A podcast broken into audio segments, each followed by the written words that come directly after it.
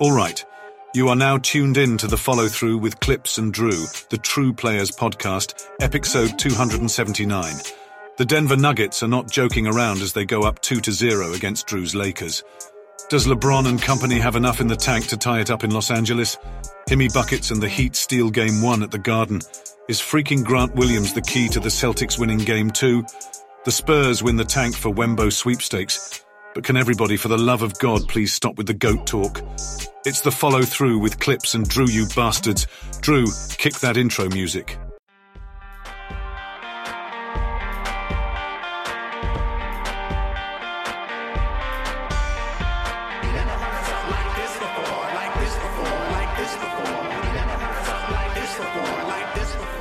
What up, podcast world? What's up, everybody? You know what it is. You know where you're at. It's the follow through with Clipps and Drew, the True Players Podcast, episode two seventy nine. Uh, we promise this isn't going to be the uh, the Joe Rogan podcast this week. Some of you are probably still listening to our last epi- episode. Yeah, that's true. Uh, you know, you could probably read War and Peace faster than uh, listen to the our whole podcast. We covered a lot if you, though. Even if, people, you, if you're able to read War and Peace in two hours, uh, you got to be doing something else with your life than whatever you're currently doing, because that would be an impressive feat. Oh, we any- had people. We had people hit us up that were just like, "Yo, you guys covered a lot." I'm like, "I know, man. It's just a lot." Uh, but we really wanted to get into. You know, we've had Drew got you covered, man. That's what we're supposed to do. That's, that's what, what we supposed do. um, we've had two Laker games. We've had one Boston Heat game, but I really want to start with uh with your Lakers, Drew. Yeah, Uh, I don't know if you're nervous yet. I want to get into how you're feeling, but you know, before game two last night, um, I, I had asked you, and we've been texting during the games because you know you get, and, and then we have a group chat going. I got a lot of a lot of chats going on here, but yeah. you know, I asked before the game. I said, "All right, what are Drew's adjustments for game two? And you said start Rui or Vando, sit D'Lo, and then I had told you that that Vando's starting. You said no help on Joker, let AD do his thing, and the other guys can't lose sight of their man when Joker has the ball. Also, I think Rui did a great did great on him, so I go back to that in spurts. And I think you're definitely right. Rui was praised that game on how he played Joker. I think Joker uh, I think Rui. I think Joker was 0 for 2, and I think Rui got a got a steal with him. And I think people forget like how big Rui is. But I kind of just want to start big. on. He's a Yeah. big boy. That's a Yeah, big dude. big. But I kind of want to start with uh with your boys from last night. Now I'm looking at the when I look at the box score. You know, we we have LeBron and AD both playing 40 minutes. You know, 22, 9, and 10 for Bron, solid game. Anthony Davis, 18 and 14. It's not enough from AD.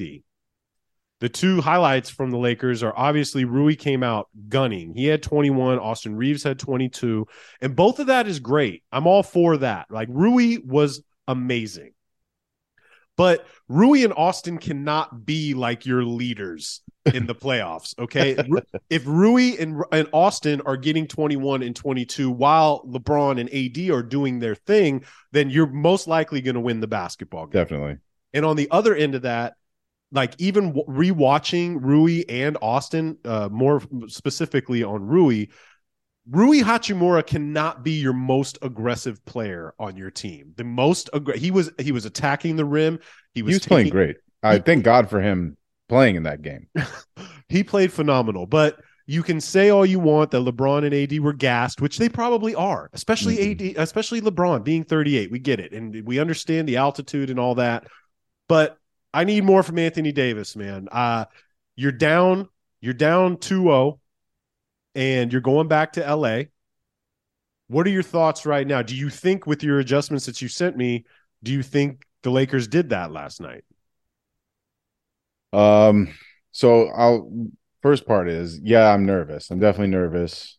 Um, it felt like we could have stolen game one. We we had a real chance in game one to steal that thing. Uh, and we didn't. And then in game two, we were the better team for I don't know, games 48 minutes long for probably 38 of those minutes. I think we were the better team. And we just Jamal Murray went on a heater. Uh, so do I think we're gassed? Yes, certainly. The first half of game one felt like they were on slow motion. I think that was mostly due to well, Denver. Denver number one came out strong in, in game one, Uh, But I do think the Lakers were affected by the uh, the altitude in game one. And I think towards the end of game two, we saw that happen again. Uh, whereas in the middle there, you know, really the, the last two quarters, third and fourth quarter of game one, and then quarters one, two, and three of game two, I think we were we have been the better team, which is odd because we're down two nothing. So I'm definitely nervous because it seems like LeBron's jump shot has completely left the building. It's three pointer for sure. That's what I mean. And I mean, really, think about any jump shot he's hit. It unless it's a turnaround fade from the post, he's not hitting any sort of jump shots. And he he's making his free throws, I guess, at a decent rate. But He was nine. mostly just He was that? nine for nineteen last night, and then zero Yeah. for six threes. Just for context. and he's over 10 threes in the series. He's one of his last 20 in the entire playoffs. Mm. So when I say the jump shot has left the building, it it really feels that way. And I think the thing that frustrates me the most, especially about game 1, but you know, at times in game 2 is that he still is shooting it like like it's falling at a 30 to 40% clip and it's just not and I think the thing that bothers me the most is not that he's shooting that you know, in the first couple quarters of the game, go ahead and let it fire. See if it's cooking. Right. See if you can get one to drop. And then when it gets to the fourth quarter, this is really what it bothers me. It's like, all right, dude, you haven't hit one in a week. You haven't hit a three in a week.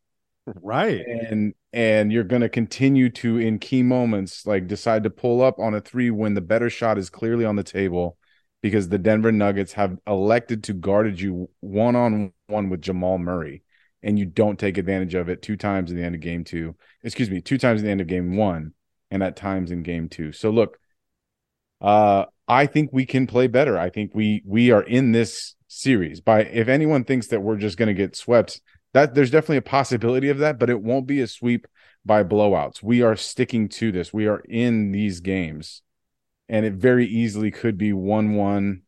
In a strange world, it could be 2-0 our way, but I definitely think we had multiple opportunities to come out of there with a win, and we just didn't take those opportunities. And hats off to the Denver Nuggets too. It's not just like, oh, you know, they're not doing their thing. I'm very impressed with the way that they're playing. They're running through Jokic, but uh, we'll get into Denver, I think, in more depth. Right now, my focus is the adjustments that I mentioned are very important. The three guard lineup is not working. I think Darvin Ham. When does it work? Does it work for any team? It worked in the last series because it's Golden fucking State, Mm-hmm. right? Perfect. That works. For, that works against them. It does. It's fine. But when you play a team that actually has like an, a regular sized roster, including a seven footer, a six ten, and a six eight guy, and then the other two guards aren't that small, you just need more size. We need that ability to go big, and and also Vanderbilt and Rui, uh, Rui especially, are playing really good. Uh, I think Vanderbilt needs to start and play more. I mean, he played think it- 16 minutes last night. that's he not got- enough for me. That's not enough for me. I Well, D- I- I- D'Lo got 33. And that's too much. So that brings me to the, the like. I was going to talk about Anthony Davis real fast. Obviously, he's got to improve. I, I don't. There's no more. There's nothing else to say. He has to be better than that. That was a really, really bad experience. You look at the box score. You go 18 points, whatever, 14 rebounds. Oh, he- that's a that's not bad. No, that was terrible. He was missing everything. Four for He's 15. got to. He's got to be better. Four for 15. It felt like four for 25. Um, he has to be better offensively if we're going to be able to to to get out of this series. I really at this point I'm definitely nervous. I don't think the Lakers will win the series anymore. My Lakers in 6 pick is obviously over. We're not going to win 4 games You're giving row. up? I'm not giving up yet. No, absolutely not. But it does feel like we're just not the better team here. And that's weird because I thought I did think we were going to be able to match up with them, you know, neck and neck. But when, like you said, Rui Hachimura and Austin Reaves are the two best players on the floor, and you and the other guys on the court are Anthony Davis and LeBron James. That's a problem. Both of those guys can't play that way. They have to play better.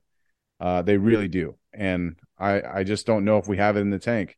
You know, I I I don't know. But the adjustments, the last piece, D'Angelo Russell, he he shouldn't play anymore. I really I like Damn. I understand you want to start him, give him five minutes, see what's up. And at times in game two, he actually did hit some shots, but really he's a detriment. I think at the end of the at the end of both games, he was minus 20 and minus 21. yeah, he's 21. minus 16 yesterday. Was it ended up being Yeah. min- minus 16? Mhm. Uh he he looks lost out there. He looks like he can't compete. He's off the pace defensively. And if he's not making a shot, he's turning the ball over and missing and just not being involved. I just Schroeder should be the one on the court, not D'Angelo Russell. Keep Schroeder and Reaves going. Uh, if you want to bring Lonnie Walker in there from time to time, totally fine with that. But I think D'Angelo Russell, unless which is something that everyone said about him for a long time, unless he starts playing defense like and being smarter on the court, he becomes a detriment. And and I think that's been said every year of his career. So I don't expect that to change. But yeah, those are my adjustments. So I, they might work in game three. Who knows? Yeah, if LeBron you know, and AD play better, it could happen. T- you know, two things. When I at the beginning of game one, I'm watching the Lakers play and they're starting five, and it, for the first time in the playoffs, I was looking at it. I'm like, oh shit, you know, maybe this isn't a good like finals team, like making it to the finals team. You got Reaves, well, Schroeder, D'Lo. No, I get it, LeBron and and AD, but I'm just like, mm, maybe these guys aren't as good as I thought. Um, I never thought Austin Reaves and Rui were the best players on the court. I didn't think that. I just felt that they were playing. They were the most aggressive players on the court. Trying they were definitely the best two players on the Lakers team in Game Two. Yes, and you mentioned yeah.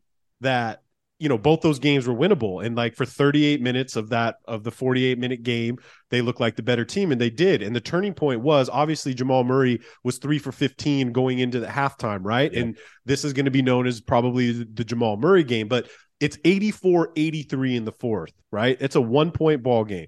Jamal Murray comes down uh gives gives AD the step back 3 uh bang and then yeah. then on the defensive end on that next play he gets the tip on that out, bad alley oop pass. He gets the tip. They go down. Bruce Brown three, bang. Right. Get yep. one more good defensive defensive stance. They come down. Michael Porter Jr. three, bang, and that's pretty much almost the game. That's what put them away. That that that little span of a minute and, and two minutes right there is what solidified the game. So and with us not being able to counterpunch that, we weren't able to score in those periods of time. Like every time they they would hit a shot, we would come down and we could not we couldn't put the ball in the bucket. So, you know, I definitely think we could have been better, tighter defensively there, and I would love to see that be the case. Understanding the switching, when especially when they're featuring featuring Jamal Murray, like let's be more connected in the screen. It's hard when when he's cooking and they want to feed him. He comes off five or six screens with the ball, without the ball. It's it, you know it's a bit of it's a bit of Steph Curry in there, which we did mm-hmm. just face, which is why I like Schroeder. But the thing about Jamal that he does a little bit better than Steph is is he is a bigger guard, so he's able to back down Schroeder and go, oh, you want to put this little guy on me? Fine, I'll take him into the mid post. I'll do a little fadeaway, and that and he was hitting that left and right in that fourth quarter. It was very impressive. Uh, you know what's crazy too is that when you talk about this game, you look at at Joker's numbers and you're like 23, 17, and 12. He's averaging a triple double in the yep. playoffs, right? And this was probably his worst game, right? And we're sitting here saying it's 23, 17, and 12 is going to be his worst game. Yeah. Um, it's he's just so impressive, man. And again, like there's nothing sexy about his game. He just does everything right. Mm-hmm. And when you have guys like Bruce Brown and Michael Porter Jr. giving you 16 points, that's kind of what you want from Michael. Absolutely. You know, four for seven. I think he was like four for seven for three. What was he? He was yeah, four for seven for three. he hit some tough shots in there too. Those were not they were not the easiest of shots that he made. He did, and they they started not not too good. I had a friend over last night watching the game, and it looked like from the jump I can normally tell like who's got it and who doesn't, and it just looked like Lakers. This was going to be their game last night because they did. it felt that way right from the beginning. Yeah, from the, from the jump it did, and that just you know the game is it's a very long game, and I, I'm kind of with Mike Malone uh, when he said that most talking heads and most media outlets always they just want to go straight to the Lakers and talk about the Lakers when in actuality what Denver's doing is is pretty awesome man. It's it's how they play basketball. They run a very tight they're running seven dudes right now with a little yeah. bit of Christian Braun coming in for like a couple minutes for intensity purpose for defensive purposes. But he's real quick. I think he he played like uh he played yeah 4 4 minutes and 30 seconds last night Mm-hmm. And then Bruce Brown's getting 37. Jeff Green got 15. He hasn't been doing much. I thought there'd be more Jeff Green on LeBron, but the only issue that's happening is to. well, Aaron Gordon. They need more from AG, right? I think he's been doing a, de- a, a decent job on LeBron defensively, but uh, when you look at the numbers, I mean, he got almost 40 minutes last night, 10 points, four boards, two assists. It's it's okay, right? Like it's mm-hmm. okay, mm-hmm. but I, and if other people are scoring like like uh, Yes. Bruce Brown and like Michael Porter, you don't have to rely on Aaron Gordon to be doing all of that. Well, I, So- I think we're really muddying it up in the paint. I, I be, be honest, like the Lakers are not playing bad defense. Mhm. They're just, you know, Jamal is good, and he's then they're running tough pick and roll sets with him, like I'm saying, and Jokic is good, right? And then when Michael Porter Jr. is hitting shots with hand in his face at six ten, we don't have a guy who can match that. That's why, unless Rui or, and Vanderbilt and LeBron are all out there, you know, in some form or fashion, it's very difficult to to, to defend a six foot ten jump shooter from three. Right. It really is. He just releases that thing so high in the air. Mhm. Uh, so when he's hitting tough shots, and like you said, Bruce Brown just felt like the toughest guy, the most physical, aggressive guy in the game. Felt like Bruce Brown, and then Rui. I think Rui would be second in that list, Mhm. and then you know we could divvy it up from there. But uh, I you gotta love Bruce Brown. I mean, just t- stepping back from a Lakers fandom, I because I I think he's probably one of the more annoying players that we're we're playing against in this series. Probably the most annoying is Bruce Brown because he's just he is really running his mouth. And so as a Lakers fan, I'm like, dude, that guy needs to shut the f up. But stepping back from that, I'm like, I got a lot of respect for this guy. He's putting his head down. He's not like afraid to go at the hoop. Mhm. He, he realizes who's on the court there. It's LeBron James. It's Anthony. Who gives a shit? Who gives a shit about that? I'm coming right at your chest. And him and him and go him going at D'Angelo Russell, I think has worked pretty well in his favor. I don't know. He's been. I mean, if you look at their matchups, he's definitely been outplaying, outperforming D'Angelo Russell. If you look at their head to head, but with Aaron Gordon specifically, I do think our interior defense is something that Denver hasn't had to deal with in the way that we're playing it. Like when we when we put Rui on Jokic, it's really not about what he does to Jokic. Jokic can still make the shot, but Rui is quite stout and strong, and is quick enough to to move side to side against Jokic. So if Jokic is going to make the shot if he wants to. Okay, fine. It's really what Anthony Davis is doing in the background that makes it really difficult. And we saw that. We saw that in the second half of Game One. We saw that work at times in Game Two. Uh, and what unlocked it for Denver was Jamal Murray going off. And and hopefully, like so, when I think about a path forward for the Lakers, which I do think there's a chance we can win games three and games four, and then take it back to to Denver, squared up, and like then it's best of three.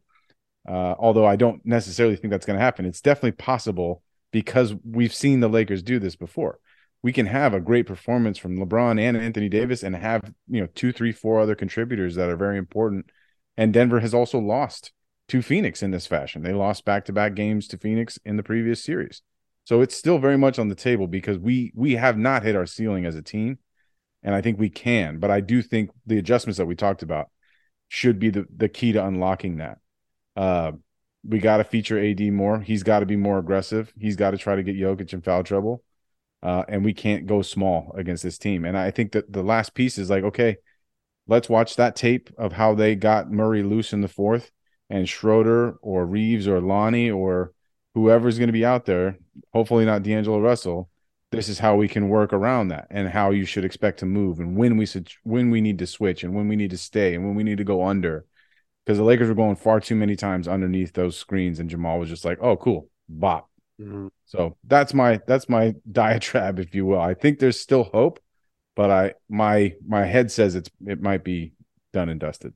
You know, in that Phoenix series, we were talking about just the minutes that these guys were playing, that Booker and KD were playing. They were just adding up and adding up. And, Yeah.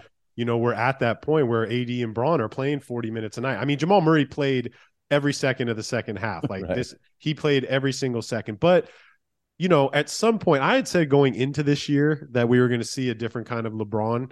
You know, the I think Yeah. age is going to catch up to him. And I just think 40 minutes a night in the playoffs is is tough. It's tough for anybody. It's also tough in Denver. I mean, Yeah. let's just be honest. Like I know a lot is made of the altitude, but the reason that it's being said all the time is I do think it mattered. I think it really affected the Lakers at the end of game two and the beginning of game one. Uh, and that has to only be, you know, multiplied a little bit by age for LeBron, right? I'm sure Austin Reaves isn't feeling the altitude effects as much as LeBron James, for Right. just as a for instance, right? Uh, not that LeBron isn't still like a better athlete than Austin Reaves. I think all of us would say he's still a better athlete, but Mhm. it probably wears and tears on his lungs a little bit more than it would on the younger guy. I mean, who knows? Maybe maybe Austin Reaves out there ripping jewels or something. Maybe he is. Probably Um, not. But they're coming back home tomorrow. So Yeah. you the, you know, it's all now we want to see how Darvin Ham is going to is going to approach this, right? Yeah. And same with like uh, if if Denver splits in LA, you you'd like to say it's a wrap, right? And for whatever reason Yes. like right, I think if you so. split one into Lakers have to win both. Correct. Um I I still think it's it's you know, if AD's playing every other night as far as big games, you're due for a big game. he should yet- be he should be in for 45 in game 3. should be right Yeah. and then i'm not expecting you know rui's been a big surprise to me you know we were both when when you guys got rui we were both like wow that's a weird pickup you know? And he's turning out to be a, a pretty good pickup. Hopefully you can pay him. Uh all the talk this week and we had brought it up earlier a few podcasts ago is just like shit how much is austin reaves going to be going for now? Right? He's playing good again. He's, he's- back to playing good again. he is he him now drew? Is he him? Austin Reaves, Austin Reaves, baby. Yeah, he's going to get a lot of money. I mean, and and the price continues to go up every round that we advance. The price will go up because he's a starter and plays a shit ton of minutes for this team, and has become our best three point shooter. You know, something that we thought would be possible for him. Uh, but you know, in the wake of of these last few games, including even at the Warriors, and and the fact that LeBron, like I said, he just can't hit a three. So Austin is is vital on that court, especially if D'Lo's not hitting. Like when D'Lo's hitting threes and Austin Reaves is hitting threes, we are a very difficult team to beat, and that's the truth of the matter. Uh, Schroeder can't be trusted to shoot a three because it takes him 15 seconds to get the ball from his waist up into the air. I mean, goddamn, can a guy shoot any slower? He's the fastest, quickest guy on the court. And it's it feels like I don't know, man. I don't know how it's possible that he's his in wind up is his wind up is it is a real wind up, bro. It's almost like you can hear click, click, click, click, click, click, click, click, click. Like it's so slow. Um. Anyway, when he's not, obviously, of course, when any team is hitting threes, they're a better Yeah. team. But I think the the point that I'm making is it's like not only are we better, we're, it's very crucial for the flow of our offense that Austin Reaves continues to play well, continues to hit threes because it doesn't seem like many other people are capable. And especially, I'll just say this too Anthony Davis corner threes as a last second prayer. Can we bury that forever and not return to that off? I mean, He I know hit he one, hit, right? He got he one. one, and then he decided to take the Hail Mary off, off of the, the steal. I'm like, oh no, no, no, no. Uh, and then we featured him again for some reason, thinking he's PJ Tucker, Tucker in, in 2017. It's like, bro, let's let's not let's not run the Anthony Davis corner three plea. That's corner the ultimate last resort. ever again. Never want to see it. I never want to see it. You So know, I I do I do think we don't at straws. man, I, I definitely think we don't talk about Denver too much. Like they just they make the right play. It Yeah. seems like they get shots when they want. You know what I mean? Mhm. Like uh and obviously that's be, because of Joker and everybody else. It just Mm-hmm. seems like nothing's forced. You know what I mean? It doesn't look like they scramble much. Um and it's Jamal. Jamal's the one who forces it. If anyone does, Right. Uh, and but this was a bubble version of Jamal, and we've seen him be able to do this. You know what I mean? And I do I think he could do it three games in a row. I'm not so sure, but I don't know if he has to. Like Correct. I don't. somebody If- else will probably step up. They have a good team. You're right. They have a really really good team. Nothing. They're not like Donovan Mitchell, Utah. Like shit. This has to be you, or we're not. You know what I mean? Right. Donovan So, Mitchell, uh, Cleveland, even. right. Facts. Uh, I think everything's going to come down to to tomorrow night's game. Like it's a must Yep. win for the Lakers. Lakers have to win tomorrow. Mhm. Um, and I know you're nervous, man, but look, either way, still super impressed with the Lakers. Still super impressed that you're here right now. I'm not writing Totally. them off. It's hard to write off LeBron.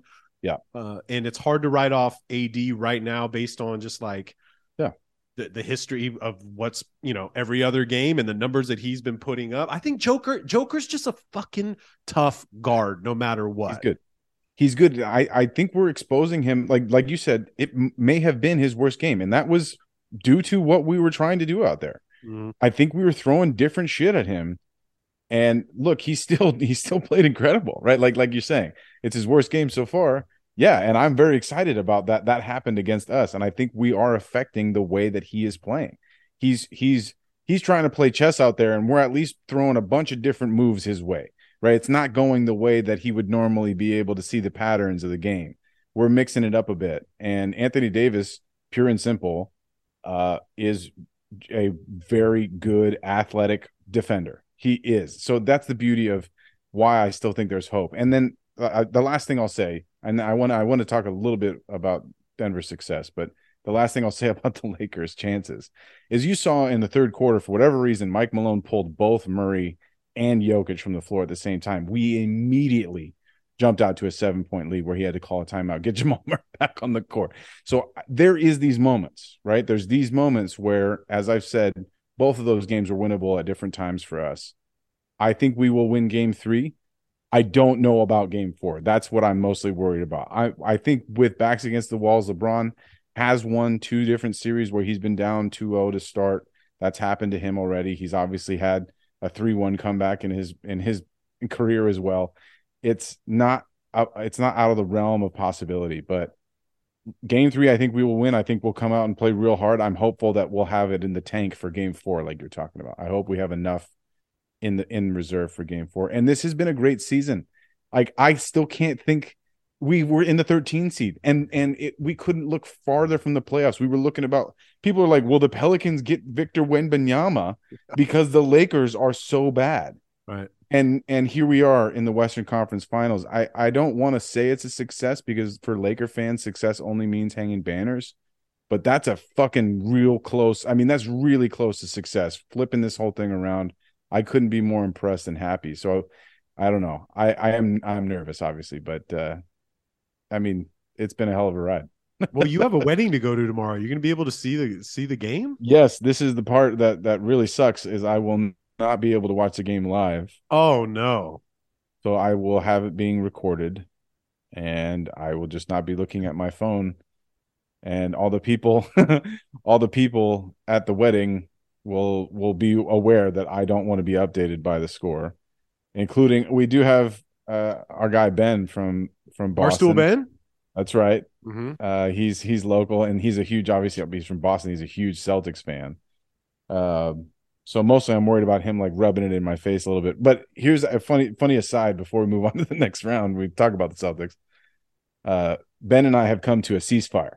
He's oh. obviously a diehard Celtics fan, born and raised Boston. Mm-hmm. Lakers fan here. We're in the same. We're sharing the household this this week as we celebrate a family member getting married. Um, and this again, this is my sister-in-law's boyfriend.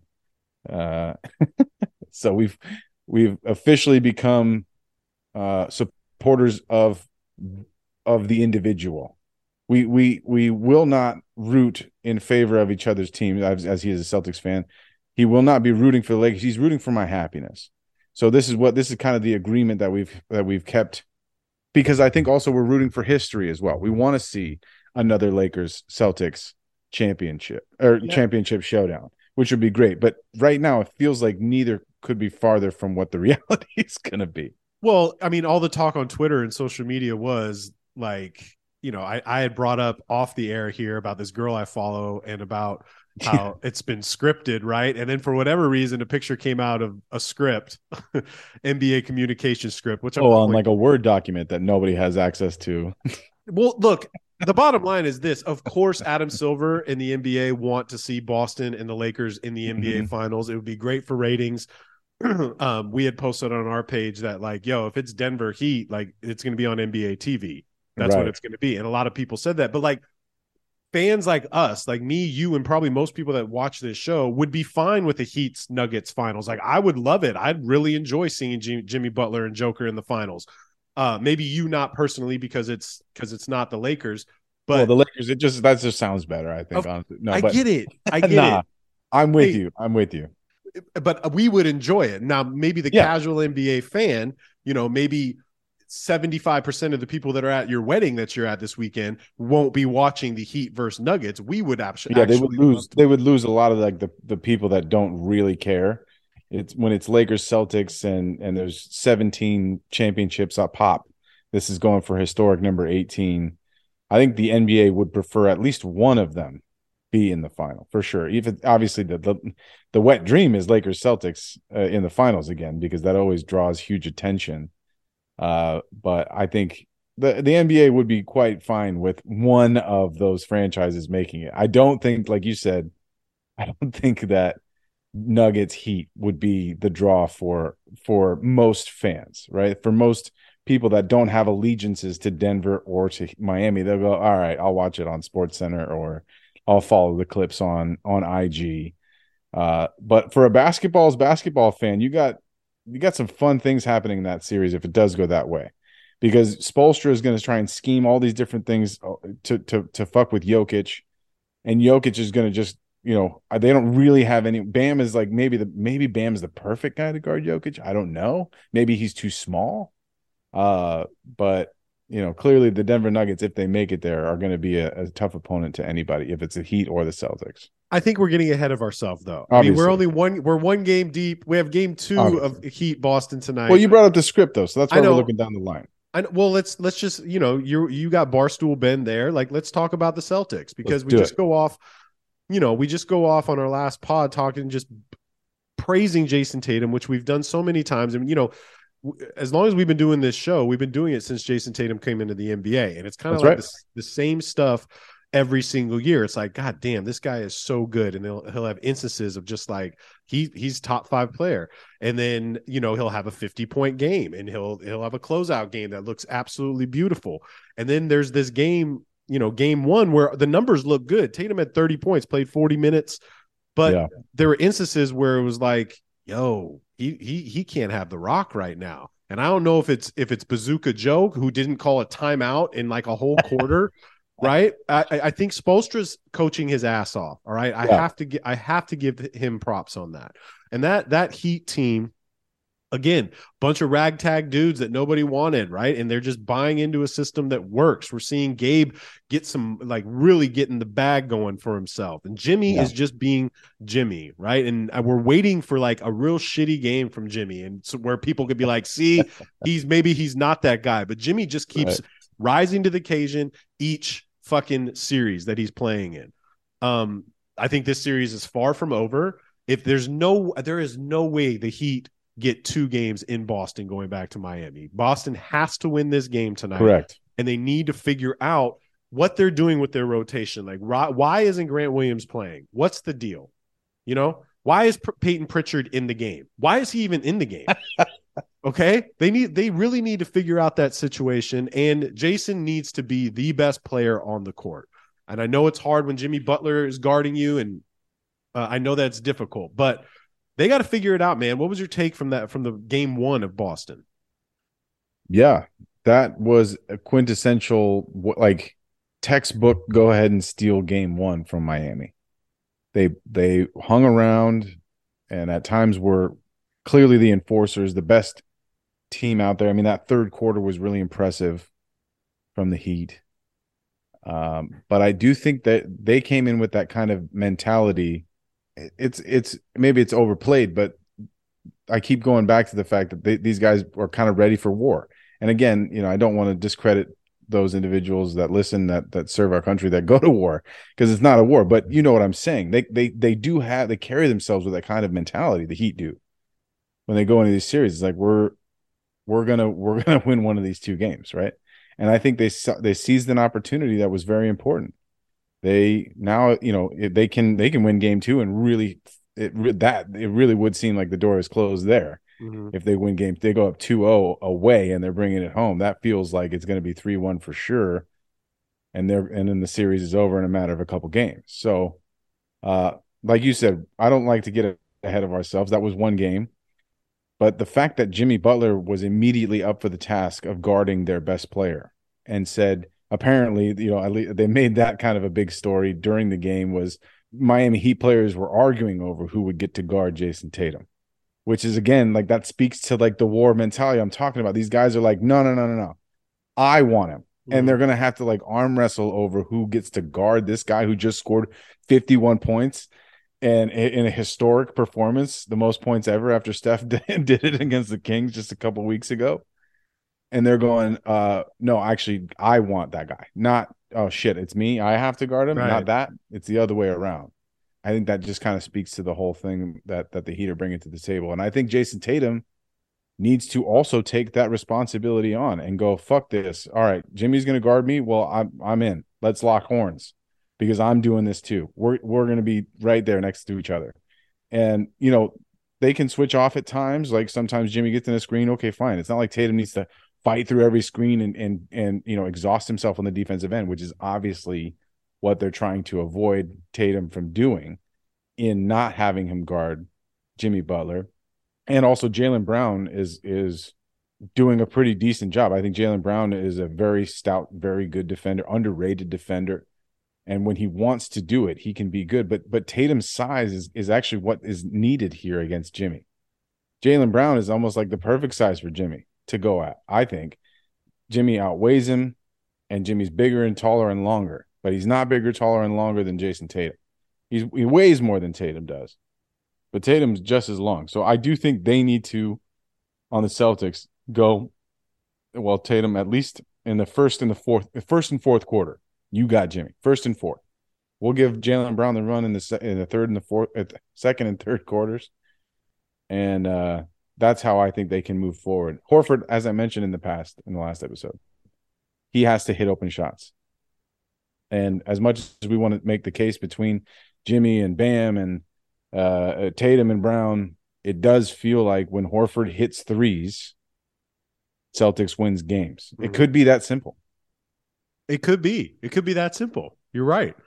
Um, the guy you didn't mention though, and the guy that won the game for them was Kyle Lowry. What a freaking huge game he had! Absolutely, he, he, was, bro. Three like absolutely. He, he hit big three pointers. He had that flurry in the third. He he paid 27 minutes, 15 points. Uh, you know, he's six for 12 for the field, but three for five for threes, and they were big buckets.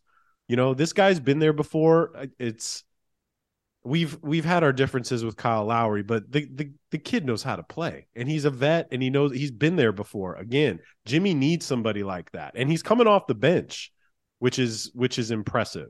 You know, you coming off the bench with energy, and again with purpose. Like that. That's the other side. Like when he comes in, it's like I don't know. I I don't mean to be offensive to anybody. It's like it's like a scrappy dog. Like he's like on a leash, like ready to. He comes in like raring to go and as and as fast as he comes in the game, he gets right up in the face of whoever it is that he's guarding, and most likely it's you know Marcus Smart or whoever the hell it is on their side. He's trying to disrupt what they do, and and when he can add the offensive component, when he's hitting those shots, the Miami Heat become immensely difficult to defeat. Having that off the bench, um, I it is so impressive to me that Lowry has accepted the role that that has been given to him by Spoelstra, right? And you know, especially coming off of the end of last season, I I didn't know how many more games Kyle Lowry would play of basketball at the end of last year. And for him to, like I say, embrace the bench role, the bench aspect, and bring the like the same kind of energy that he would if he was starting, even maybe even more energy. I think he comes in with like such a, a a fuck you mentality as soon as he comes in the game. And you know, again, sometimes you know he doesn't have it, which is fine because he's thirty, whatever, thirty five years old or whatever he is now. Uh, but most nights, you know, it seems like he's coming in and being really effective in those minutes off the bench.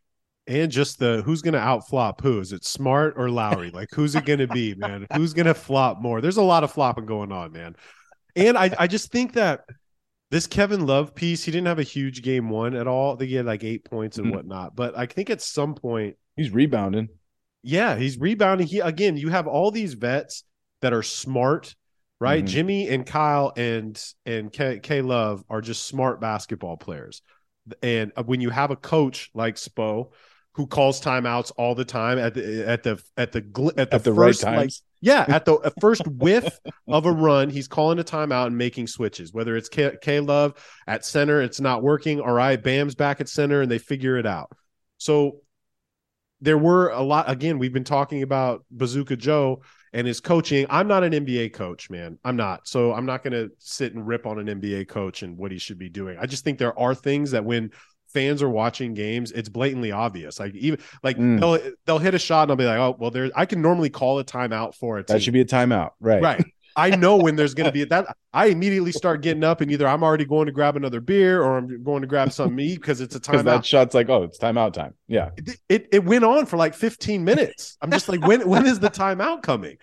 So and yeah. he was he was super frustrated in the huddle when he threw the through his uh through, his uh, no the clip out clipboard Um, and I think it was because of the effort that he was seeing from the guys. That's what was pissing him off a little Sure. bit. And again, we're we're in the we- we're in the Eastern Conference Finals. These guys have been playing there, you know, for a while now. They're probably Yeah. gassed too. You're not going to be able to drop 51 every night. It's right, and they just had that game seven, very, emotional game seven, right? And Right. that, that'll that'll put some wear and tear on you. But it just seems like it's the same thing with Jayson Tatum. Like we're waiting for him. There's there, it's like consistently inconsistent. Like when you have this huge 50 point game that puts you on like this this Rushmore at one point, and then the next game you're like, ah, no, see that's the guy. That's But it's guy. still thirty. I, I think that's the crazy part Right. about Tatum. It- you know, really, thirty points is is it really solid. it's output. great. That's what you want For- from your star. When you watch right? him play, you're like, no way. He doesn't have 30 points. Like he was like that wasn't a good game. And then you Mhm. watch it, you look at this box score and it's like, no, he had 30 points and like when 12 rebounds or bunch of assists. It's like, fuck, dude. Like that's how you know he's really good, I think. Mhm. Is like you can watch him struggle and yet he still produces at a pretty ridiculous output. I think so if if we're if we're looking beyond this, uh Bazooka Joe's gonna be an issue Mhm. right? And and that's that's not going away. It's not like oh cool they they beat the Sixers now he'll figure it out. No, no, no. that's going to be a problem for the remainder of the series. Spoelstra is going to be able to throw different shit in the face of Joe Mazzulla and go like now like try and figure that one out, Mhm. right? And we'll see we'll see if the if the Celtics are up for it. But really, it does come down to it seems like if the Celtics can match the energy of the Heat and just play like their their normal game and get good performances uh, offensively from Tatum and Brown, and and then guys are hitting open threes. You know they should definitely win this game, and I think they need to know that urgency needs to be there for this game. Like you're saying, going down 2-0 to this Miami Heat team can't be an option. That cannot be an option going back to Miami for games three and four. I think they'll bring the intensity. Um, if anything, we've seen, you know, a little bit of a back and forth from Tatum and the rest of the Celtics um, when when they're when they're feeling it and when they're not. But I think you can expect this the intensity level to be much higher for Game Two. Well, it has to be, Drew. And I, yeah, no, it, it right. They have to treat it like a like a win or go home kind of a game. They, because they should- Jimmy Jimmy goes into this. Jimmy's playing 44 minutes a night. Like he doesn't take Yeah. plays off. You know, you cannot take these plays off. There were a couple boneheaded plays by Jayson Tatum at the end of that game with turnovers and you know bad shots. It looks like sometimes they just settle for these ISOs, right? Yep. One thing we do know is Jimmy is going to be playing every single play on both ends of the floor, and Jayson and Jaylen both have to do that. They have to do that. They need more from Brogdon. They do need like I uh, Al Horford is so huge for them Yeah. with One those for- stretch threes. one for five from three for Mhm. Horford, and that's obviously a huge, huge, huge component for them because he's important to guard Bam Adebayo. He's important to guard Jimmy when Jimmy gets a screen or gets you know roll into the basket. But can't Uh, Grant Williams play Bam too? At for spurts, like can't, can't you put Grant out there? I do think that that needs to be looked at for the Mhm. Celtics, and and something that that we didn't mention yet is that again the coaching aspect. Mazzulla rolls out Horford and Robert Williams again to start the series, and and it just was so clear that that needed to not be the case. very quickly. And he pulled him, I think he pulled him, I don't know, with four or five minutes in into the game. So he kind of understood it. But, you know, we could have from a distance seen that that was going to be a problematic matchup for them. Mhm. They're creating lack of space on the floor against a team that's high pressure. That, anyway, uh, Grant Williams should get some burn. I, I really do think so. And I, I agree with you. Peyton Pritchard, maybe, maybe Mazzulla was trying to send a message to the other guys like the Derek Whites and Brogdons and everybody else to be like, if you guys are going to play with the intensity that I want you to play with, I'm going to put this kid in and we're going to just try this because I, I agree. I don't think he needs to be playing in this series. It needs to be the core guys. It needs to be Derek White, Wait, who do you think sh- shouldn't be playing in the series? Peyton, Peyton Pritchard. right? Do you know any minute how many minutes Grant Williams got last game? I was like four or something. Zero. He didn't play at all. He played zero minutes. Peyton Pritchard played 11 minutes and 45 seconds. That's a problem, dude. When you're talking about your core guys, as much as say what you want about Grant Williams, right? You either love him, you hate him. I don't know what Mhm. Boston fans think about him. Ben But he- does not like him. Who Ben does? does not like him. He does Doesn't not. li- Barstool Ben doesn't like Grant Williams. He'd rather have Peyton Pritchard out there. I don't believe the choice to him is between those Mhm. two. Uh, he much rather see Robert Williams be out there Mm-hmm. and Horford go to the bench in that kind of a rotation than uh, having it be Grant Williams in for in for Horford. I I, just think and I don't I don't know I don't agree with him really. I think Grant Williams, like you're saying, at the very least will cause Bam Adebayo problems, and will give the effort and energy. And the the biggest problem for him is he just can't like the the his shot has disappeared. We talk about others that Mhm. he no longer a threat from three pointer. It feels like, uh, and and even it feels it feels like at times like he doesn't want to shoot it.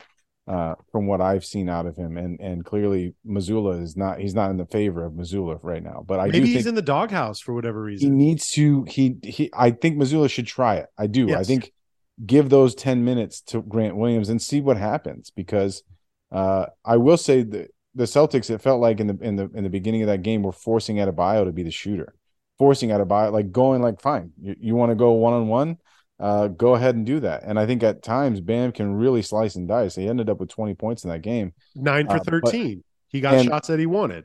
didn't force didn't really force bad shots Mhm. was like okay if it's there i will take it and i'll or i'll get to the line and if it's not there was willing to kind of kick it out or find jimmy or gabe or somebody else and so uh, i think grant williams could be effective in that role as to be like fine if you're gonna if you're gonna make bam the scorer maybe grant can do a decent job at staying with him a little bit better than than horford can because bam's quick man I think and yeah I think that that's what I'm looking for tonight. I mean, we're talking like Grant Williams is the savior. He's not the savior, but the one No. thing that I that I talk about on on the show all the time is I always say reach out and touch somebody. Like you want somebody that wants to be physical. Jimmy is very physical. You need guys on your side uh on your team that's going to go out there and at least make it difficult. Grant's going like you Yeah. said put up the effort. He moves fast. He he's a, he can he can move fast. He likes to take charges and and he can shoot the three. I know it hasn't been the greatest this season, but he can do it. I think Bazooka Joe, that's what I'm looking for tonight. I want to see first of all why the guy didn't even get to play a minute the other night. yeah right One just just cemented to the bench. And let's see if it's if if he's going to make that certain adjustment. You know what I mean? I want to see if he's going to um, you know, is it a prideful thing? Like, why isn't Grant Williams playing? I really want to know. Like, what did he do? Is he not? How is he not fitting into the offense when he was? I don't want to say like a a, a key play. I guess he is a key player for them, right? Or he has been a key player for them. So I don't know. That's that's what I'm looking for. And for uh for Spoelstra and the Miami Heat, I'm looking for them to just stay par for the course, man. Keep doing exactly what they're doing. I don't want them to switch up much.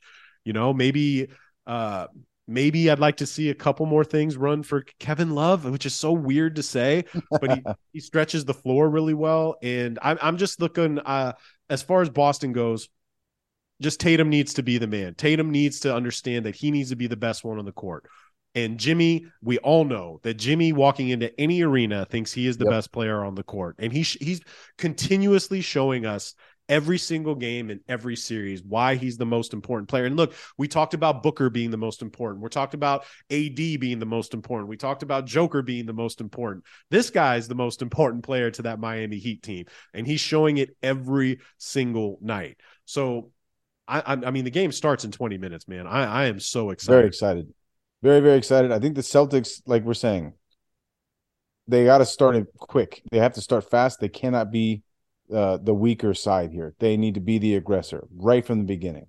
Um, and jimmy's hard to stop.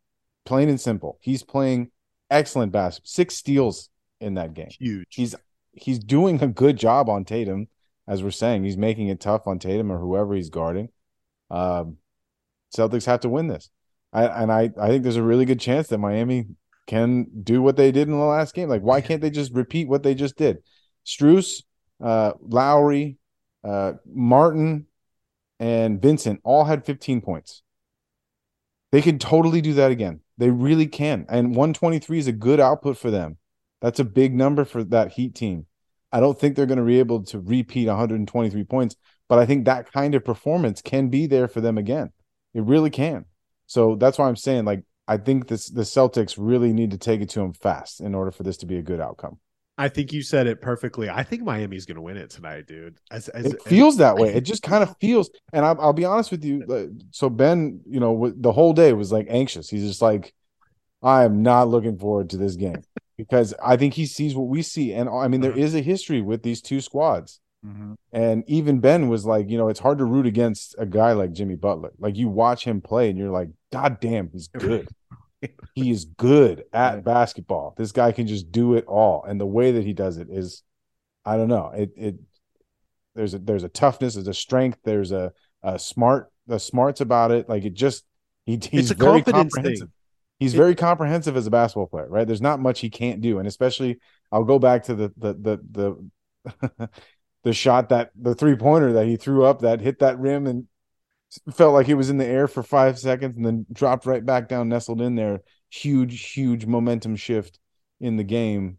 I mean, that's that's what he can do, even though, and that's not even his strength.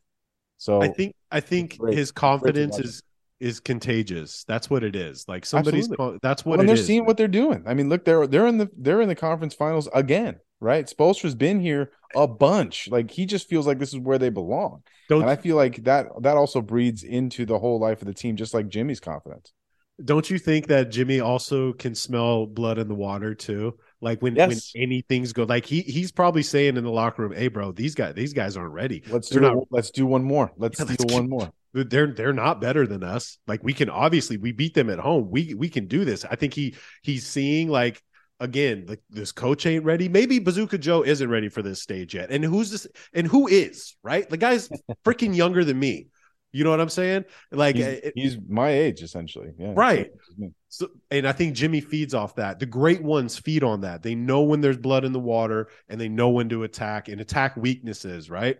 So, Yeah. and I just don't necessarily think as good as Tatum is and as great as as Brown is too, um maybe Tatum's not there yet. Like he's not Jimmy confident. You know what I'm saying? Like Well, there is to me. I think there's the the the advantage that you look at, and maybe we can we can close it up after this. But the advantage that the Celtics need to look at is is Jaylen Brown. I mean, he did he shot the most shots for the Celtics. Took 21 shots in that game, and Mhm. uh, he made 10 shots. Uh, but uh, there was like really some really tough moments in that game for Jaylen Brown with some silly turnovers and you know lack of handle again and missing shots that you would think six turnovers. missing shots that you would think that would be going. I think he missed a couple layups, if I remember. You know, and i i think the advantage is Jaylen Brown, and and I think if you're a Celtics fan, if you if you look at this game and you do all the things that we're talking about, like limit the big on big rotation where you have two bigs in there, limit that rotation, uh, ha- you know, get out in front and don't be afraid, be physical, be the aggressor. The the key is Brown continues to at least be confident enough to shoot 21 shots in a game, right? That's a step in the right direction because he wasn't in the last series, he wasn't shooting that many times. He wasn't being aggressive. So at least you're getting the right steps and then and then maybe in this game he can be more efficient and that closes the door on it. But either way, Clipps, I mean, I'm, I think we're going to be in for a tight one. Right? This ain't going to be an easy ride for the Celtics even if they get this win. They're going to be they're going to be, you know, white knuckling all the way there. I mean, Jaylen Brown was 16% from three the other night. He was one for six. Yep. That's an issue. And I think Yep. you know, I know shooters keep uh, shooters shoot. Just ask LeBron James, right? You're just going to keep shooting, but sometimes you need to be, you know, be real with it. And you're 10 for 21 from the field, like stick with that. That's what's working. Not the one for six threes. Like after that third three miss, like okay, chill. Let's just let's just Right. chill on it. And you're you're totally right. This is going to be it's going to be a a fight to the finish. And I just think Jimmy is the one. I I cannot Yep. bet against Jimmy Butler at all right Nope. now. And I, He is- I'll say it. I called Lakers in six. I called Heat in six. So I do think I think this is going to be the case. But I, I would say if I was wagering on this game, I think Celtics. But I would take like whatever the whatever the money line is or whatever the points are. I would take the Heat with the points to cover uh, in a loss. That's that's how I think it will go. I think the Heat will lose, but they will cover. So sorry I to don't our know what boy it is. Let me look. I'll pull it up. I'll pull it up right now. Let me pull it up. Hold on. Wow, Boston favored by ten. That's what I'm saying. Like I, a betting man, you take the Heat and those points. Mhm. Boston will not beat them by more than ten. That's pretty insane to me. Clipps. That's or they know something that we don't. I mean, the script is out. Maybe they know something that The we script don't. might be out. You're right. It, it's on. It's it's all over social media. Uh, you know, maybe somebody was able to click that link that said referee game flow. Mm. and uh yeah maybe maybe but that to me doesn't that sound like you're gonna win money if you if you if you give the heat I- 10 dude, points First, I don't know how to call it. I'm a terrible gambler when it comes to betting on sports. Like I'm just not. it's essentially Do you think the heat will lose by 10 points tonight Or or do you I think mean, they lose could, less? they could, They could. but- I think it's I think they'll lose by like, you know, four, five, six, seven, somewhere. Well, I got them winning tonight, so that's that's my oh, you call. but th- then you still win the bet. That's my point.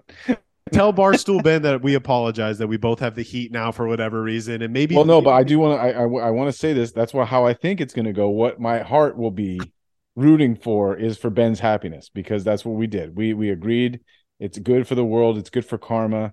I hope Ben is happy this evening, and when when Ben is happy, it's when the Celtics are winning. So that's my hope. Uh, well, dude, if we're going off karma, then like, then I'm I'm betting on Jimmy Butler all the way. Like this Yeah. guy is just this guy's earned every single right to be there. He is Yeah.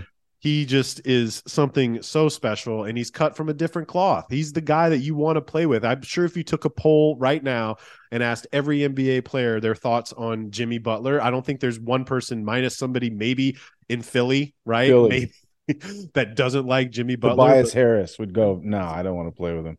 I don't want to play with him. He's kind of an asshole, right? He's on my corner. He's on my corner too much. Um, all right. I know we have to go here soon, but we we have to talk about the biggest news of the week. Finally, we have the NBA draft lottery. This is going to be our final thought. We both decided that we're going to give our take Yes. on what happened in the draft lottery the other night. You had mentioned on the last show you were super excited for the draft lottery, even though you normally don't watch it. And mind you, I forgot to tell you that like draft lottery was always my favorite because the Clippers were always in the draft lottery. Oh yeah, it was the best part of your season. I watched it. It was I could not wait. I'll uh, just fuck, man. Michael get- Olowokandi, baby. Vince, uh, you know, could have had Vince Carter, Dirk Nowitzki. It's okay. like no, no big deal. It's not a not a big not a big issue. But we did get Blake. That was a big day for me. Oh, We got that Blake number one Griffin. That's right. That was a big one. But hey, we've been talking about Wembo for just like everybody else for a while now. We've actually been talking Two about him for probably two years now. Yeah. Um, we both had mentioned the teams that we wanted him to go to. We've been adamant about like Spurs. We both thought were going to be the best place for him to go. Then we, I, you know, I wanted Dame to get a little bit of love. If we, if Oh. it was, if it was Portland or San Antonio, I'd be super stoked as long as it's not Charlotte or Houston. Please God, do let do not Dodge let Ime bullet. Udoka do not let Ime Udoka get Victor Wembanyama. This is just is not fair, right? Talk about karma, Drew. You're not getting the number one pick, Ime. Whoever thought that putting him there was was so dumb. Whoever was like, Ime, yeah, go go be at the draft. What the what? I'd rather see Stromae Swift than Ime Udoka doing Put up the, get the lottery. mascot. Get the get the Houston Rocket Bear there before Ime Udoka is there. Put the I just mascot think- in the chair. you know, they made it so. I mean, Woj went out there. Woj went out there and said, "Yo, this is the greatest NBA dra- draft or prospect possibly in sports history, definitely in NBA history." Yeah. And I had posted on our page. I'm like, "Yo, just chill, okay? Like we get it. We get it. You're trying to. We're pushing this this this narrative of Victor, and he is definitely a generational talent. Okay, Yep. he has not played one NBA game yet. Can we just pump the brakes? And mind you, I you know we were all alive when LeBron came out. And, Yep. and LeBron is by far in our lifetime the best dr- the best prospect we've ever seen. But being a historian, being a guy that what's that? Hakeem Olajuwon. Well, no, it's more it's more Kareem because like Kareem. Kareem was, and this is before social media, before anything. If you talk to anybody that was alive during that time and about Lou Alcindor and what this guy did, not only was he the greatest high school player to ever play, they had to ch- change rules and dunking rules before. Mean, he goes to UCLA, wins every national championship, goes to the NBA, wins every national, wins you know five, six, five rings he's got. And this was during a time where there wasn't social media and highlight tapes and sizzle reels. All right. He was the real freaking deal. And the only way, even going back to LeBron and even pre LeBron, where we had to know about these guys, I just remember having to read everything about Baron Davis and Jermaine O'Neal in Slam, Slam Magazine and having to like really do your research about these amazing draft prospects. So I get it. Seven five. He's a kid with a, a- bunch of talent, right? But we've already set him up to fail, Drew. Right. How can he There's- meet these expectations? how do you like look, bro? If if Victor, if Wembo comes out next year and does 20 and 10, like Paolo did this year, right? That that's and I don't even think Paolo did 20 and 10. He did like 18 and, and whatever. I didn't even look at Paolo's numbers, but he's I right I think he was 20. I think he was 20. 20, 20 and probably like 19, around 10, 19 or 20. I think he I think he did average 20 a game. Which is year. great. And that's what you Yeah. want your number one pick to get. That's an awesome season, right? It's career That's numbers awesome. for a lot of people. Victor coming out next year in his first year, if he does 20 and 10, like it's it's not what you guys were telling us about. This isn't the greatest season we've ever seen, but it's a great season to be 20 and 10 as a rookie, right? I think there's a chance he goes 20 and 10 and what pushes us into the realm of agreeing with he's the greatest prospect is the record. So San he goes Antonio's 20 record? and 10, right. He goes 20 and 10 and San Antonio wins 48 games. Whoa. You, I'm just saying, like that would that would be us going. There it is, like there it is, twenty and ten, and they're and they're in the playoffs. You know yeah. that, and and and with that is probably you know three blocks a game, uh, and and you know maybe a couple assists a game, right? Uh, and so I think if we're gonna if we're gonna project out at what success looks like for the kid, I agree with you. I think there's an I think easy path for him to do exactly what Paolo Banchero did last year. Mm-hmm. Like that you know, we'll find out how dominant or not he's going to be scoring wise because Paolo is is like a bull in a china shop. Like he's he's ready to go, and while he didn't shoot as many shots, was attacking attacking the basket. Paolo was, so there there should be some more finesse from the big man here, because uh, he's not like a back you down seven foot five guy as we all know. He's more of a Porzingis kind of prospect, which is why I still think there is a lot of room for us to pull back on these reins and go whoa, hold on a second. Porzingis is seven foot three, seven foot four, had all the guard skills. You look at his mixtape from when he was pre NBA, you go, holy fuck, how is that big dude doing that shit? Porzingis, I'm talking about. Yes. And that's what we all go, but like, okay, well, Wembo, he he has the touch. Uh he's got he's got obviously the physical freak of nature kind of metrics that we all know and, and love and uh, has has the skill to go with it. But you know that all changes when you step into the NBA, and and it all remains to be seen. I do think the way that this will go and and be a historic type of performance that could match up potentially to the hype that has been given him is if he does all those things that we're talking about him doing, being successful, being competent on the offensive end, being a masterful defensive player, better than Evan Mobley, uh, and then producing wins. That's the only way because I think the Sun, er, not the Suns, I think the Spurs will have a, a, lot of people lining up to to join this team. Not maybe not this year. We, we don't James know Harden. necessarily. James right, James Harden could be one, but but if it's not this year, in the coming years, because this is the talent that we think it is, and because it's paired with Popovich, I think guys are going to sign up to come to San Antonio that we wouldn't normally see or expect. And only that that will only happen if I think he shows that he's a winning player and not just some guy who uh you know looked good in tapes against small French guys and then and then can't cut it, can't hack it during the physicality of the NBA. Yeah, I, I totally agree with you. And going back on karma, like this is good karma for for San Antonio and Pop, and he couldn't go to a, a, a more perfect situation, especially the French connection that they've had. I mean, Boris Diaw and Tony yes. Parker and how they've done with foreign players, and the fact that, like, look, man, I always talked about. uh I've said on the show many times, like I, th- I thought it was great for Eric Bledsoe and Austin Rivers and guys to have like Chris Paul as their guy that they're going out and practice every day and teach them the ropes and whatnot right now you you're going to have the, bi- the, the best big man like ever to play, one of the best yeah. big men ever to Zach play. Zach Collins. Yeah. Zach Collins. Yes, 100%. That's funny, dude. Uh, we're talking about Tim Duncan. Um, and he seems like he's a good kid and open to all of this. Yep. And I think uh, he's going to be very receptive to being coached.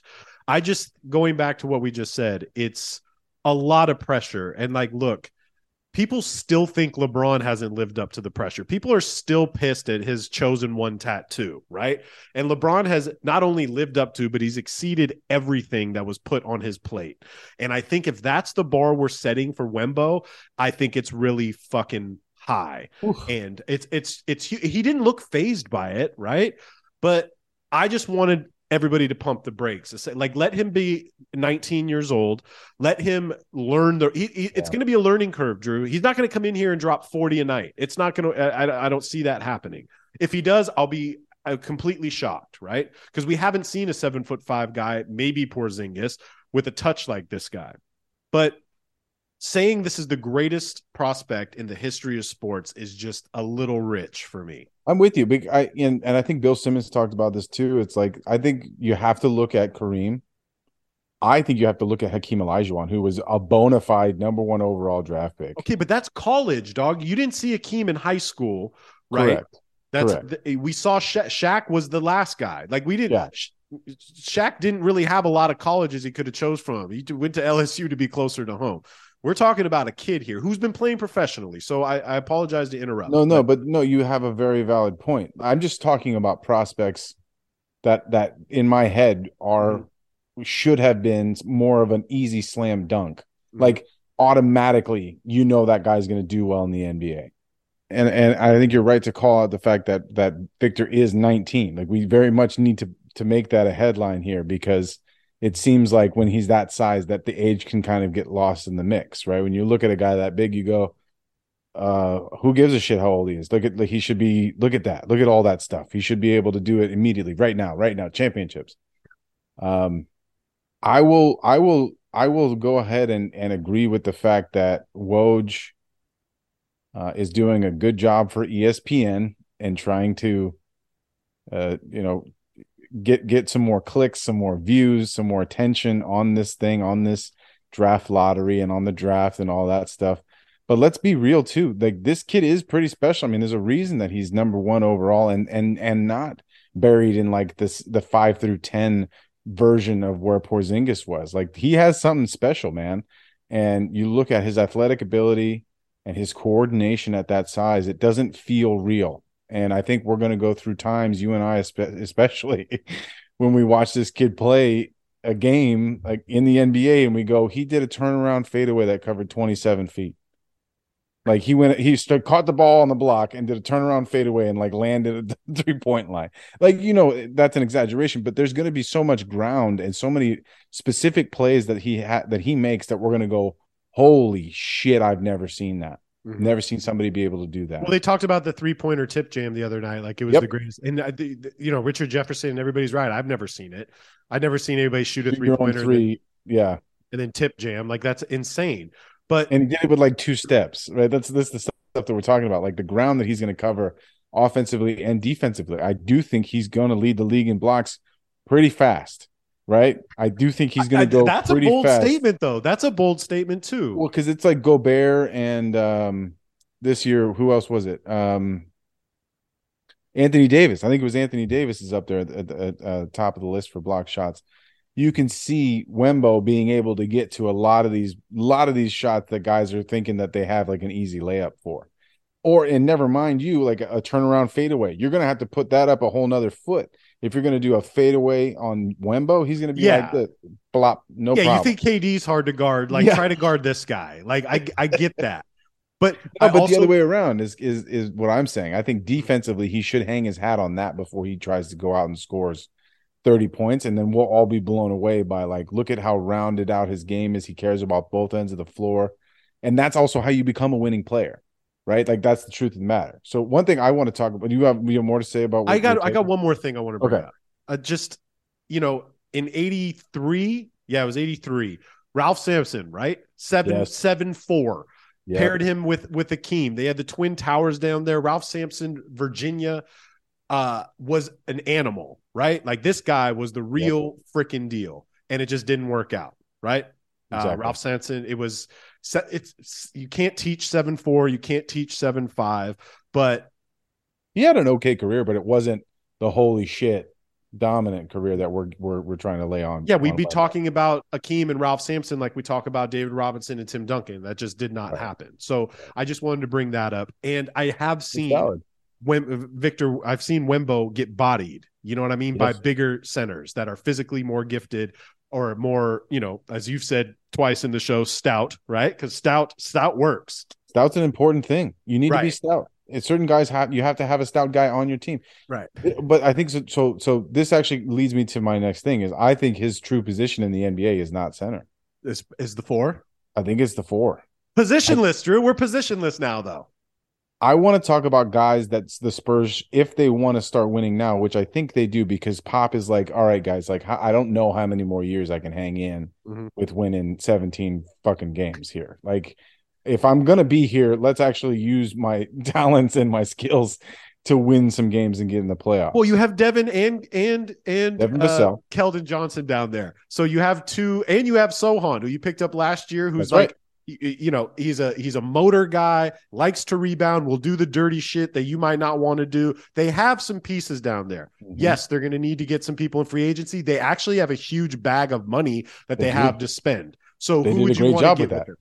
No, no, exactly. Uh, that's that's what I want to bring up is like I think, like I said, it may not be this year, but in years to come, if people I think are going to flock to play with this guy, and and I don't mean like in droves and waves, but there's going to be selections, especially also because the Spurs do have a lot of money. There's going to be players that look much harder at San Antonio than would have in previous years, and would have especially without Victor Wembanyama being on this team and this roster. So the top free agents in this year, which I do think they need to go ahead and start plucking at, and at least let's let let's let's get a discussion. Let's get a lunch on the books with these guys. These are all the guys I think those the Spurs should be taking. Don't say. Jordan Poole. Do not say Jordan Poole. Absolutely not. The anti. I think anywhere else. I mean, I said You New can say York. Draymond. You can say I said Draymond. the Knicks. I said the Knicks for Poole last last episode, and and I, after I listened back to it, I was laughing my ass off. I was like, Thibs would just run that motherfucker out of the gym. As much as I think the Knicks could use him, yeah. Thibs would just not be having it. So that that, that it, it made me laugh. So no, Poole is not on the list to Okay. join the Spurs. It starts with Fred VanVleet. The list starts with Fred VanVleet, Love and it. I think they can go get Fred Van Vel- Van it. Vliet. I think he values winning. Uh he's he's he went to uh, a college in Wichita State, so he's not like opposed to living in a in a small market, right? And Toronto is obviously a much nicer, cooler, like international city. But San Antonio's warmer. He's had to be cold as balls up there every single season in Toronto.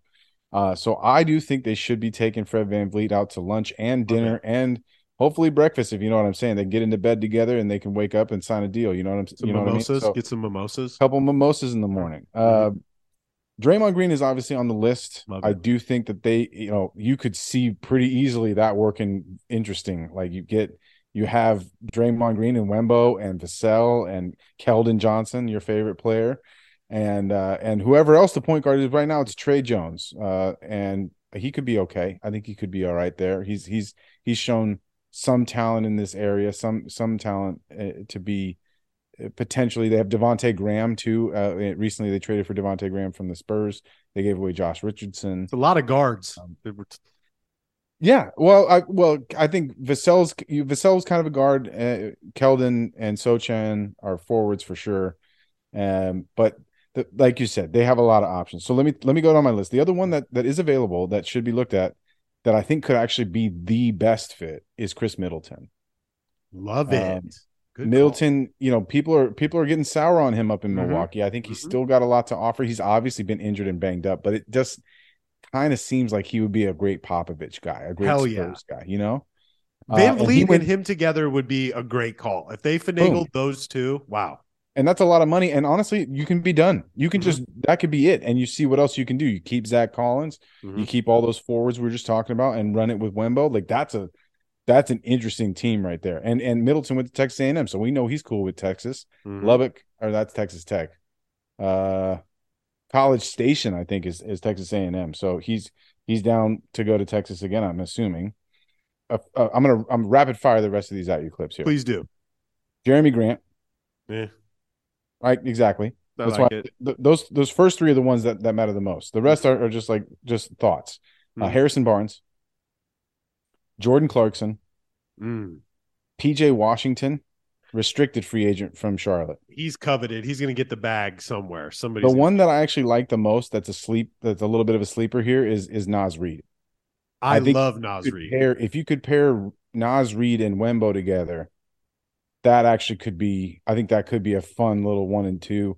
And then you know, two guys that are currently playing right now, Austin Reaves, Mhm. got to be brought up, has to be mentioned. I think Popovich would love. It's like a Manu Ginobili with a right hand, uh, Okay. and and Bruce Brown for the Nuggets, who's also going to be a free agent. I think the Nuggets will go drop. They should back up the Brinks truck for Bruce Brown. But if there's a chance that they don't, Mhm.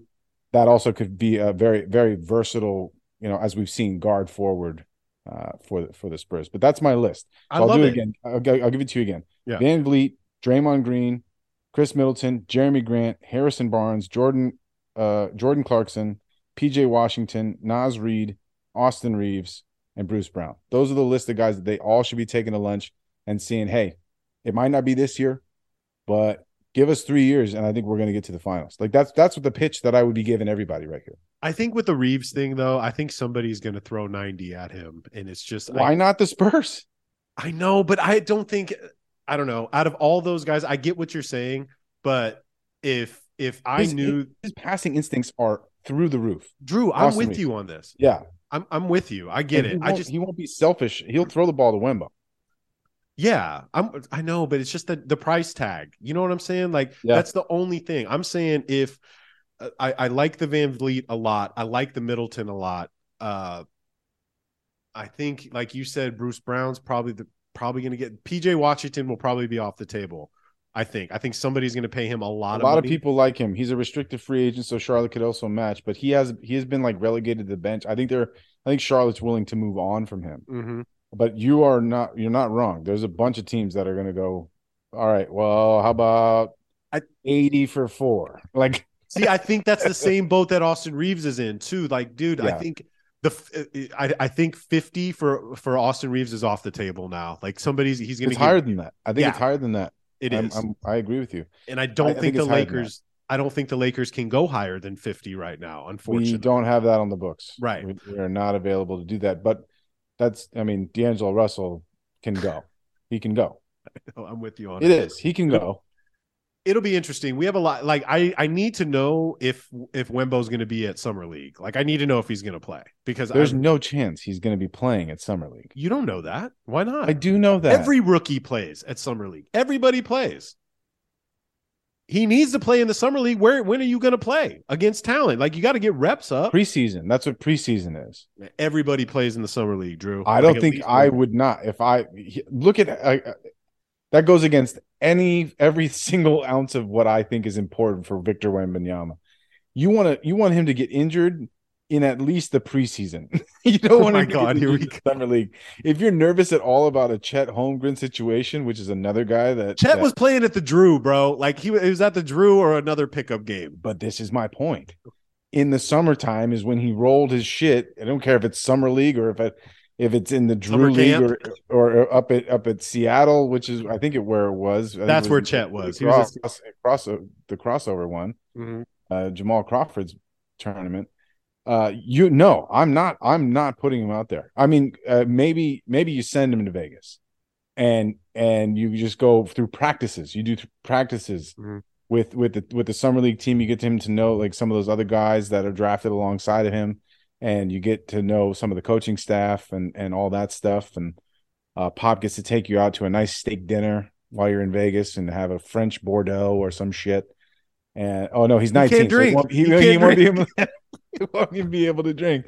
Oh shit! But yeah, I'm not risking that dude get injured at all in summer league. I if it's gonna happen, it's gonna happen. Scoot's in the playing at preseason. summer league, no matter what. I know Scoot's going to try to get every game he could play in.